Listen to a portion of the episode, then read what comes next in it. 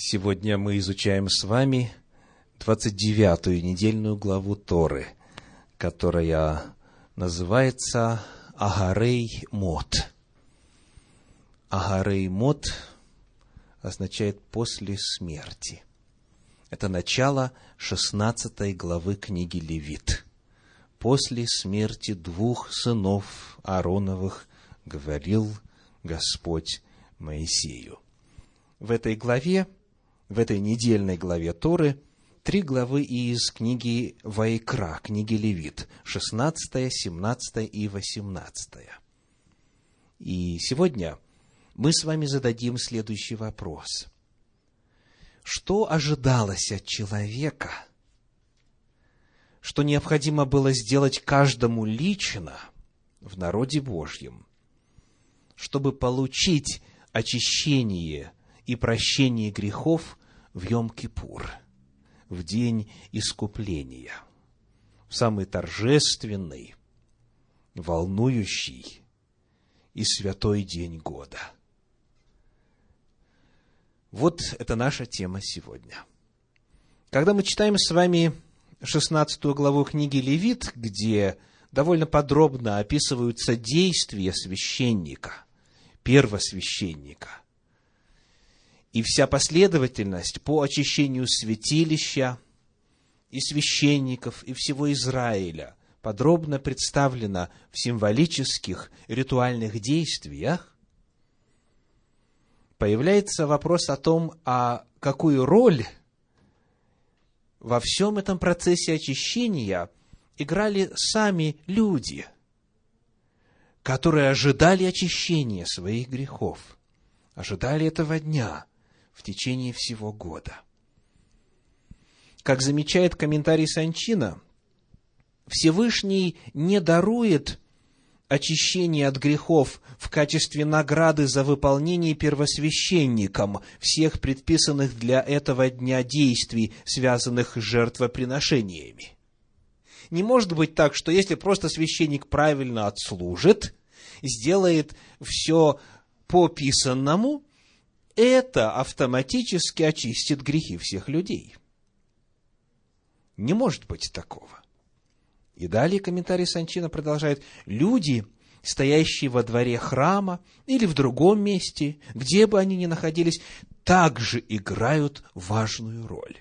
Скажите, нужно ли было, согласно Торе, всему Израилю приходить в Иерусалим, к святилищу на Йом-Кипур? Ответ – нет. Только лишь три паломнических праздника. Пейсах, Пасха, Шавуот, праздник Седмицы или Пятидесятница, и Сукот, праздник Кущи. Вот на эти три праздника Тора предписывает приходить а на Йом-Кипур нет. Нету заповеди, что на Йом-Кипур нужно быть в Иерусалиме. Это еще более обостряет вопрос о том, какова же тогда роль людей, если они даже, за исключением живущих поблизости, вовсе и не находятся у святилища, где происходит очищение от их грехов. Итак, чтобы ответить на этот вопрос, приглашаю вас в 16 главе книги Левит прочесть стихи с 29 по 31. Левит, 16 глава, стихи с 29 по 31. «И да будет сие для вас вечным постановлением. В седьмой месяц, в десятый день месяца, смиряйте души ваши – и никакого дела не делайте, ни туземец, ни пришлец, поселившийся между вами, ибо в сей день очищают вас, чтобы сделать вас чистыми от всех грехов ваших, чтобы вы были чисты пред лицем Господним. Это суббота покоя для вас. Смиряйте души ваши. Это постановление вечное. Вот здесь, в этих стихах, говорится о том, что делать надобно было непосредственно людям, грешникам, нуждавшимся в очищении грехов. Посмотрим на каждое из этих условий, на каждое из этих требований по отдельности. Что упомянуто первым? Что нужно делать в этот день? Где бы человек ни находился? Смиряйте души ваши. Вот это первое повеление, первое условие, первое требование. Смиряйте души ваши. Что это значит? Каким образом это можно сделать? Как можно выяснить, человек смирил душу или не смирил душу? В иудаизме такие вопросы не отданы на откуп личному решению или частному настроению. Заповедь Божья каждая должна быть исполнена конкретным, объективным, реальным образом. Не просто в душе, а фактически. Потому в иудейской традиции это повеление «смиряйте души ваши» имеет вполне конкретное, четкое выражение, которое можно проверить, смирил или не смирил. Как выражается смирение души? Приглашаю вас прочитать из книги «Псалтирь» из 35 главы 13 стиха следующие слова. Псалом 35, 13. Я даю обозначение по еврейскому счету и по английскому. Псалом 35, 13. Сказано, «Я во время болезни их одевался во вретище, изнурял постом душу мою, и молитва моя возвращалась в недра мое». Вот то, что у нас в 16 главе книги Левит, в 29 стихе, в синодальном переводе предлагается и передается словом «смиряйте», это в древнееврейском, в подлиннике, глагол «она», смирять или изнурять, смирять, изнурять, изнемогать. И здесь, в 35 главе книги Псалтирь, указывается, как это достигается. Обратили внимание, изнурял, глагол «она», чем? Постом. Изнурял постом душу мою. То есть, встречаются те же самые два слова «она», изнурять или смирять, и «нефеш», душа, но добавляется форма, способ, смирял постом душу мою. Об этом же читаем в книге Исаии, пророка в 58 главе 3 стих, Исаия 58, 3. «Почему мы постимся, а ты не видишь? Смиряем души свои, а ты не знаешь». Снова те же самые слова, и перед нами параллелизм. Одна и та же мысль выражается разными синонимами. Это синонимический параллелизм. Итак, что чему здесь будет тождественно? Мы постимся, а ты не видишь, смиряем души твои, а ты не знаешь. Не видишь, синонимично не знаешь, постимся, синонимично смиряем души те же самые слова. Пост, согласно Библии, в первую очередь выражается в смирении души или же, наоборот, смирение души в первую очередь выражается в посте. Потому первая заповедь, которая направлена непосредственно каждому индивидууму в числе народа Божия, это заповедь смирять душу свою или поститься. Поститься. Это единственное время поста, которое непосредственно предписано Торой. Раз в год, в десятый день седьмого месяца, с вечера девятого дня до вечера десятого дня нельзя ничего употреблять в пищу. Это единственное время поста, которое прописано непосредственно в Торе. Все остальное – это уже традиция, появившаяся со временем. Вот как описывается это состояние смирения души в классическом иудейском комментарии Санчина. В этом стихе раскрывается цель поста. Причиной любого греха является чрезмерная погруженность человека в материальный мир. Стремление получать удовольствие порождает тягу к материальным объектам, которые доставляют человеку наслаждение – стремление властвовать над другими и стремление к богатству также говорят о стремлении к материальному.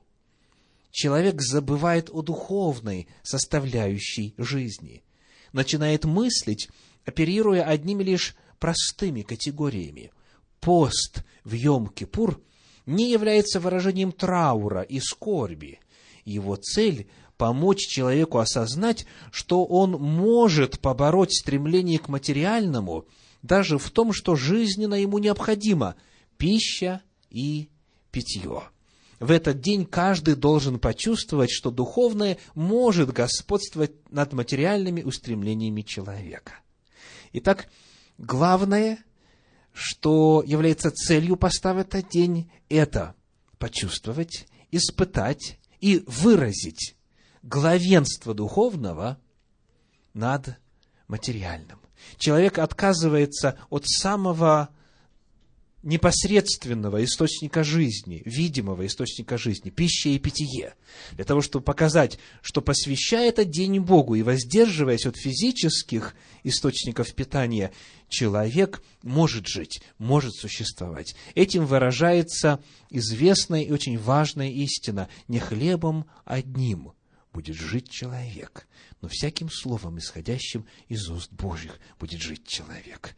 Итак, первое, что происходит, это пост.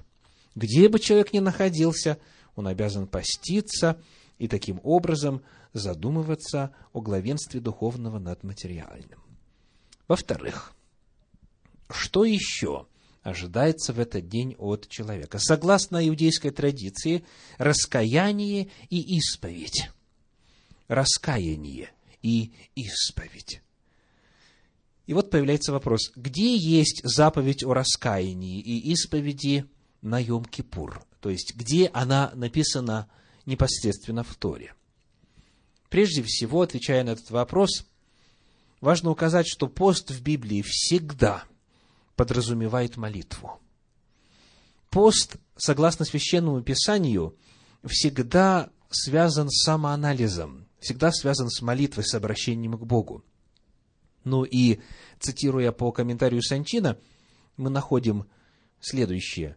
Отказ от пищи и питья должен сопровождаться глубоким раскаянием в том, что в прошлом человек далеко не всегда находился на достаточной высоте и часто шел на поводу у своих материальных устремлений, хотя и мог бы преодолеть свою тягу к тому, от чего следовало устраниться – ибо его принадлежность к высокодуховному народу позволяла преодолеть все дурные желания.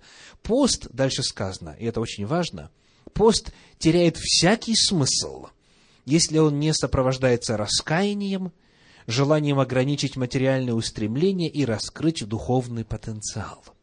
То есть, первый ответ на вопрос о том, откуда видно, что цель этого дня – что касается требуемого от каждого человека в отдельности для очищения грехов, представляет собой также и раскаяние и исповедь, это вновь сам факт поста. Потому что пост везде в Библии связан со смирением, с ограничением, с молитвой, с обращением к Господу.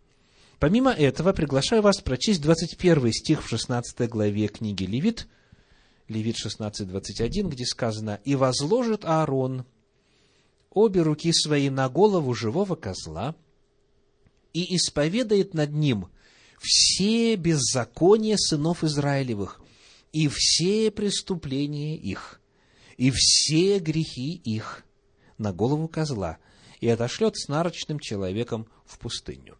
Итак, давайте повторим, что сделает первосвященник. Возложив руки на голову животного, он исповедает то есть, произнесет вслух, озвучит. Что?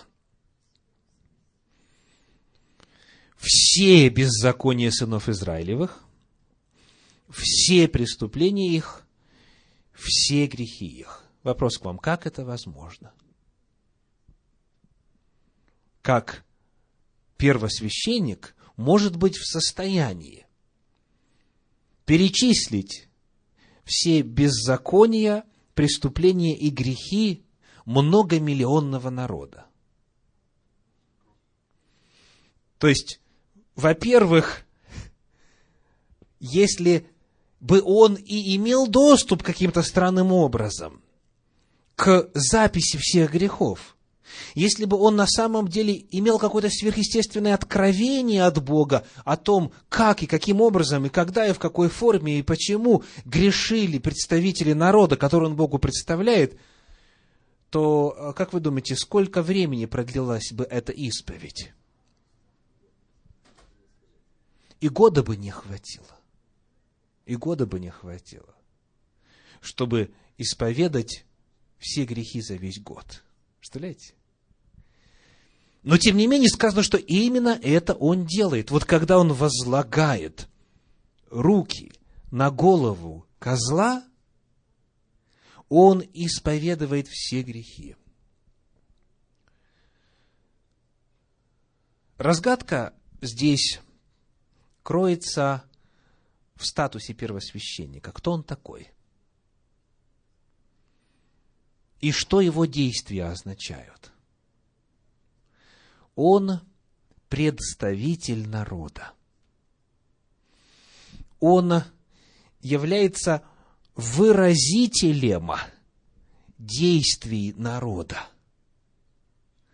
И потому, когда он делает это, и когда происходит вот эта исповедь, первосвященник может лишь только изобразить то, что в это время, в этот день делает весь народ.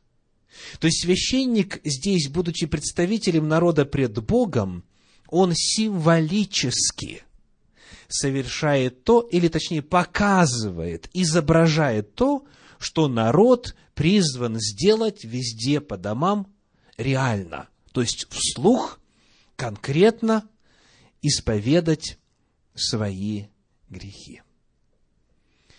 Таким образом, Йом-Кипур это время, когда каждый, постясь, во-первых, во-вторых, вспоминая прошедший год, анализируя свою жизнь, переосмысливая свои взаимоотношения с Богом, с ближними, призван все грехи пред Господа принести для того, чтобы исповедать их.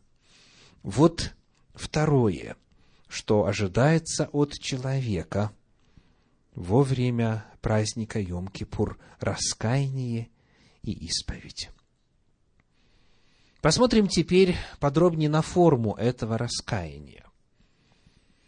Слово «исповедать» означает рассказать вслух, поведать вслух, озвучить.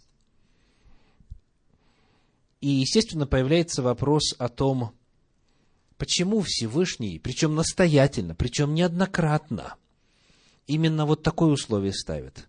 Почему недостаточно в своем грехе признаться в сознании своем, в разуме своем? произведя вот такой вот ну, внутренний диалог. Почему Господь говорит, что нужно эти грехи вслух назвать? Почему их нужно озвучить? На этот вопрос очень хорошо и основательно отвечает Раби Соловейчик в своей книге о раскаянии. Он объясняет, почему в Йом-Кипур Тора обязывает первосвященника, весь народ Израиля, каждого человека в отдельности, кающегося в своих грехах, произнести исповедь, назвав точно и определенно свой грех. Вот что он пишет. Каждая эмоция, каждое чувство, идея и помысел становятся человеку понятными и осмысливаются им после того, как ему удастся выразить их с помощью логичных и грамматически правильных предложений.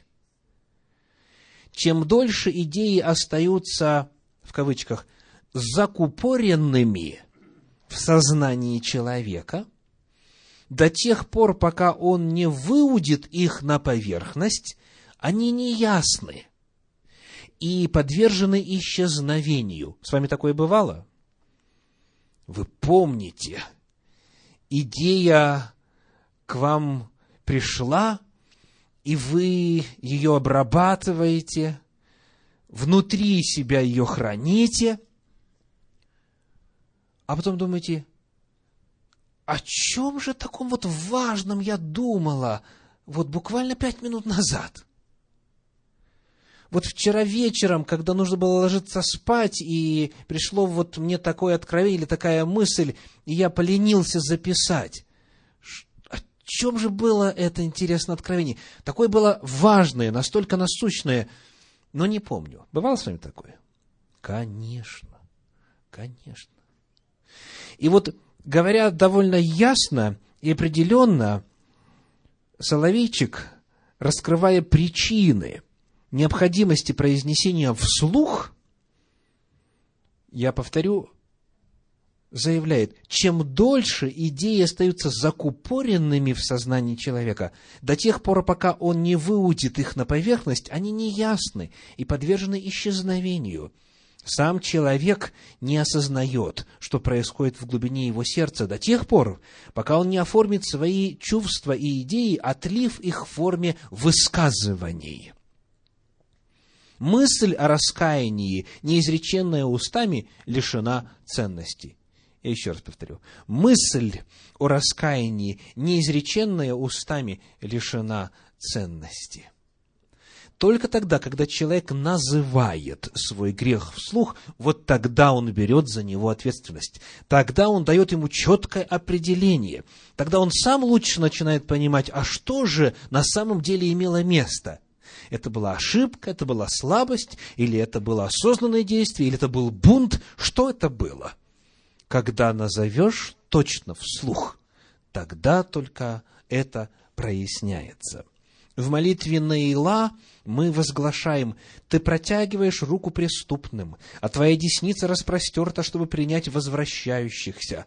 Ты учил нас, Господь Бог наш, исповедаться пред Тобой во всех наших грехах». Исповедь является завершающей стадией раскаяния. И далее он пишет, существует множество вещей, о которых человеку известно – и о которых он размышляет, но тем не менее ему не хватает смелости выразить их словами. Он строит перегородки в самом себе и отказывается принимать реальность и факты. Все, что для него неприятно, он инстинктивно отталкивает от себя – Иногда человеку доподлинно известно о том, что он согрешил, что ему не удалось реализовать цель своего существования, что он поступил, изменив собственным ценностям, но заявить об этом открыто он не может. На ложе своем по ночам он размышляет об этом, наедине с самим собой плачет об этом в тайне. Но при свете дня, на глазах у других, он весел и благодушен. Чтобы скрыть отчужденную в глубинах его сознания истину, он – продолжает грешить.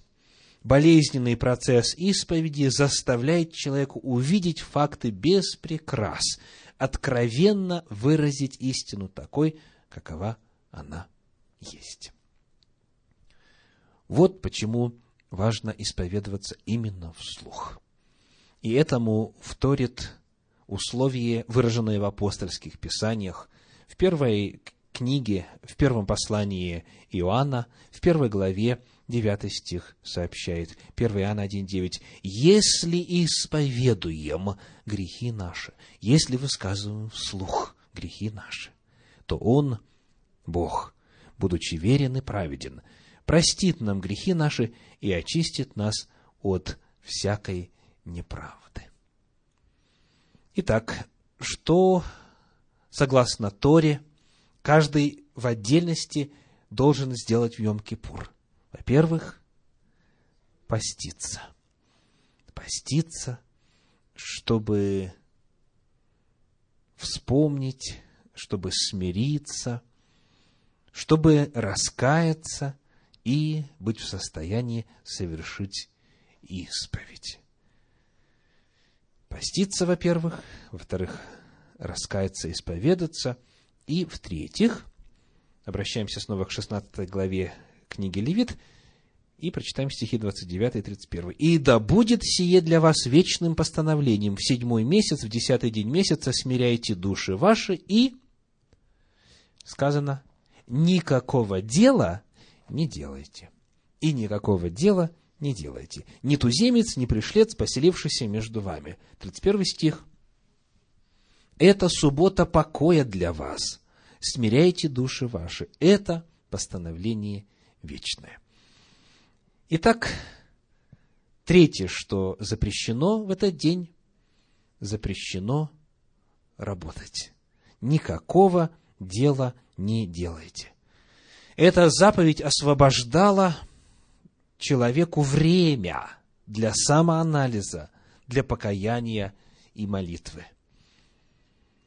Это единственный из годовых праздников, Йом-Кипур, День Искупления. Это единственный праздник Торы, на который распространяются законы еженедельной субботы. То есть, в другие праздники можно было, скажем, готовить пищу и так далее, и так далее. Хотя они отличались от обычных дней. Но вот в этот день сказано, это суббота покоя. То есть, здесь человек полностью, как каждый шаббат, должен был освобождаться от работы. В какой бы день недели не вышел десятый день седьмого месяца. И этот запрет был очень строгим. В 23 главе книги Левит, в стихах с 26 по 32, о последствиях нарушения этого запрета сказано так. 23 глава, стихи с 26 по 32. «И сказал Господь Моисею, говоря, также в девятый день седьмого месяца сего, день очищения, да будет у вас священное собрание. Смиряйте души ваши и приносите жертву Господу. Никакого дела не делайте в день сей, ибо это день очищения, дабы очистить вас пред лицем Господа, Бога вашего. А всякая душа, которая не смирит себя в этот день, истребится из народа своего. И если какая душа будет делать какое-нибудь дело в день сей, я истреблю ту душу из народа ее. Никакого дела не делайте. Это постановление вечной врады вашей во всех жилищах ваших. Это для вас суббота покоя. И смиряйте души ваши с вечера девятого дня месяца, от вечера до вечера празднуйте субботу вашу. К сожалению, у многих распространен следующий самообман – у тех, кто считает, что все дни равны. Неважно, суббота или не суббота. Я каждый день, утверждают они, с Господом. Вот все 24 часа в сутки. Мне не нужно особое время, чтобы светить его и быть в особых взаимоотношениях с Господом, потому что я в таковых каждый день. 24 часа в сутки, 7 дней в неделю. Я о Боге думаю всегда. Ну и это, конечно же, возвышенно и красиво звучит, правда? Такого уровня святости даже трудно и вообразить себе. Но на практике это обман. Либо самообман, либо как-то по-иному. Ну вот представьте – вот попытаемся представить себя в роли троих человек, которые призваны зарабатывать на хлеб насущный. И вот мы задаем вопрос. Человече, расскажи, как тебе удается думать о Боге целый день? Когда ты думаешь о Боге? Тогда, когда точишь деталь на заводе, в это время ты думаешь о Боге? Тогда, когда ты преподаешь математику в школе, будучи учителем, тогда ты думаешь о Боге? Или, может быть, в операционной, будучи хирургом, когда ты, скажем, вырезаешь там аппендикс или что-нибудь еще, тогда ты думаешь о Боге? Какую бы мы профессию ни взяли, какой бы вид деятельности ни взяли, совершенно ясно, что если человек одновременно будет думать о чем-то другом, помимо изготавливаемой детали, помимо преподавания математики, помимо операции, то соответствующего качества будет его работа, правда? Человек должен полностью сосредоточиться на том, что он делает. Конечно, можно предположить, что в дороге, допустим, когда ты механическое что-то делаешь, или какие-то есть виды деятельности, где на самом деле интеллект и разум, в принципе, не особо вовлечен, там можно по совместительству как-то вот духовными категориями мыслить. Но, как правило, сосредоточиться невозможно. чтобы сосредоточиться на Боге, на духовном, на святости, на воле Божьей, необходимо выделять для этого время. Суббота, шаббат для того и дана, чтобы человек мог отключаться от внешнего воздействия, от внешнего мира, сознательно строить барьеры, не поддаваться искушению, находясь в собрании святых, использовать свои электронные устройства беспроводные, чтобы проверять электронную почту, или в это время с кем-то разговаривать, или что-то там на компьютере доделывать втихаря. Человек, даже находясь на богослужении в святое время, может и не сосредотачиваться на Боге. Это верно. Но человек, который в это время находится не на богослужении, на Боге сосредоточиться даже и шанса не имеет. Потому очень важный урок касательно вот этого третьего требования на Йом-Кипур, а именно никакого дела не делайте, чтобы это был для вас шаббат, заключается в том, что Бог дает нам возможность, обеспечивает нас способностью быть таки в состоянии произвести эту духовную работу по самоанализу, по очищению, чтобы подлинно получить освобождение от грехов. Нужно особо выделенное время. Итак, три главных выраженных в Торе требования всякому, кто хочет очищения. Первое – поститься. Второе – раскаяние и исповедь. Третье – воздержание трудов. Никакого дела не делайте. И теперь давайте посмотрим на результаты. Что будет? Что будет таковому? 16 глава книги Левит, 30 стих говорит, «Ибо в сей день очищают вас, чтобы сделать вас чистыми от всех грехов ваших, чтобы вы были чисты пред лицем Господним». Вот что произойдет. И это многого стоит. Это очень многого стоит. Поскольку грех есть причина удаления от Всевышнего. А коль скоро Всевышний – это источник жизни и благословений, и удачи, и богатства, и радости, и успеха, то, соответственно, грех влечет за собой страшные последствия. И самое страшное из них – это потеря потенциально жизни вечной, жизни в присутствии Господа. Потому, когда человек желает очищения греха, даже если на календаре и не десятое число седьмого месяца библейского лунного календаря, вот эти три шага ему пригодятся в любой день, в любой день года. А именно, поститься, раскаиваться, исповедоваться и выделять особое время без помех для общения с Господом, для осуществления вот этих важных духовных целей. Потому заповеди, которые являются обязательными предписаниями на Йом-Кипур, согласно Торе, они, в принципе, открывают нам и путь очищения от греха в любой день года. Желаю посему, чтобы для вас этот путь был частым, чтобы эти принципы, эти требования, эти условия – были приняты в жизнь каждого из присутствующих для того, чтобы очищаться от грехов со всеми последующими благословениями и обрести сполна все то благо, которое Господь приготовил для каждого из нас.